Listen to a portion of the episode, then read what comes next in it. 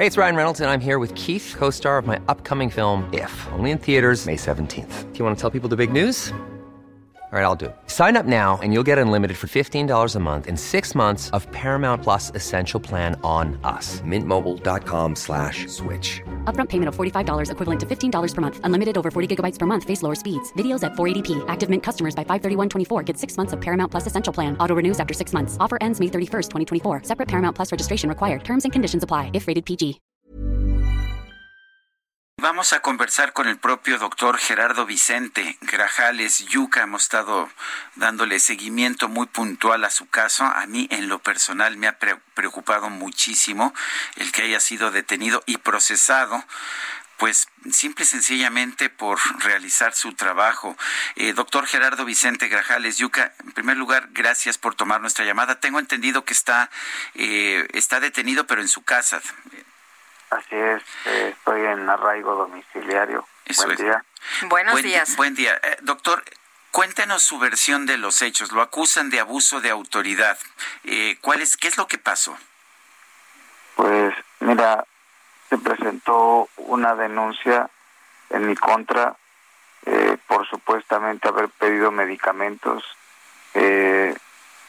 dentro de la carpeta de investigación no fundamentaron eh, eh, la situación. De hecho, las recetas que allí eh, presentaron están a nombre de otros médicos de diferentes turnos y aún así se me dictó prisión preventiva y, y al deteriorarse mi estado de salud que vengo padeciendo desde el 2017 tuve que acudir al hospital por una urgencia hipertensiva y posteriormente me decidieron eh, otorgar el arraigo domiciliario.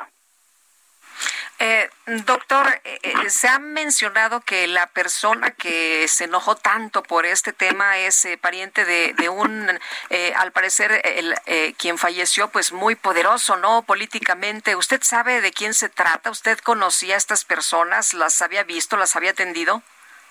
No, no las conocía. Eh, mi situación fue atenderlos en esta pandemia. Ah, datos anteriores no tengo ninguno ni contacto con ellos.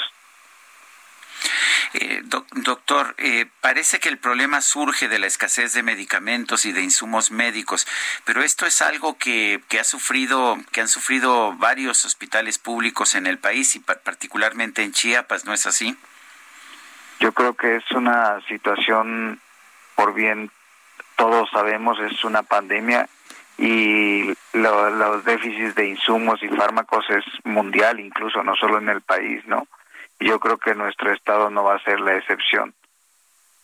Eh, doctor, el presidente dijo esta mañana en su conferencia que atenderá su caso. ¿Esto lo deja más tranquilo?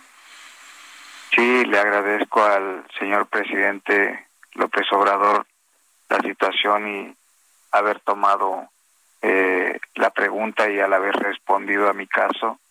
Eh, agradezco sus atenciones, aunque realmente no es eh, negligencia médica, sino abuso de autoridad del delito que me están juzgando.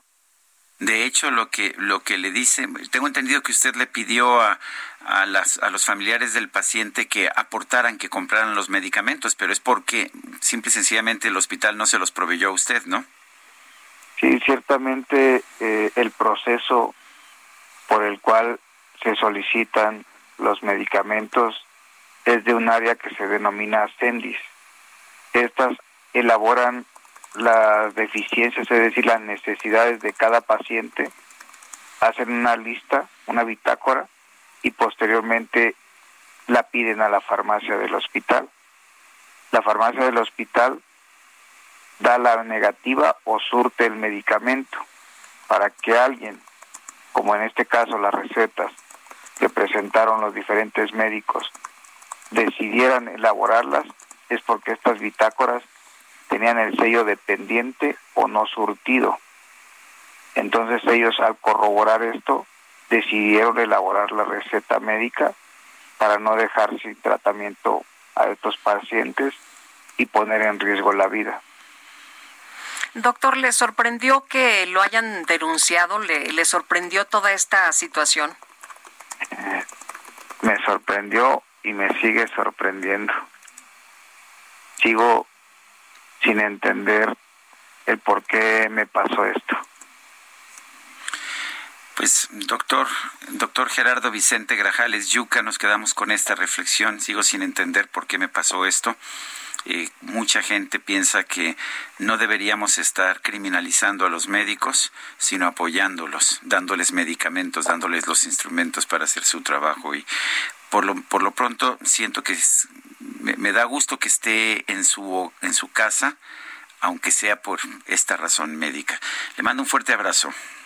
Sí, mira, el día de hoy eh, justamente la defensa va a presentar nueva evidencia y queremos que sea presentada directamente con el fiscal del estado para que él precisamente en persona estamos seguros que ha de haber sido su subalterno si no le ha haber llegado la información de forma correcta para que todo esto ya se aclare y termine en breve.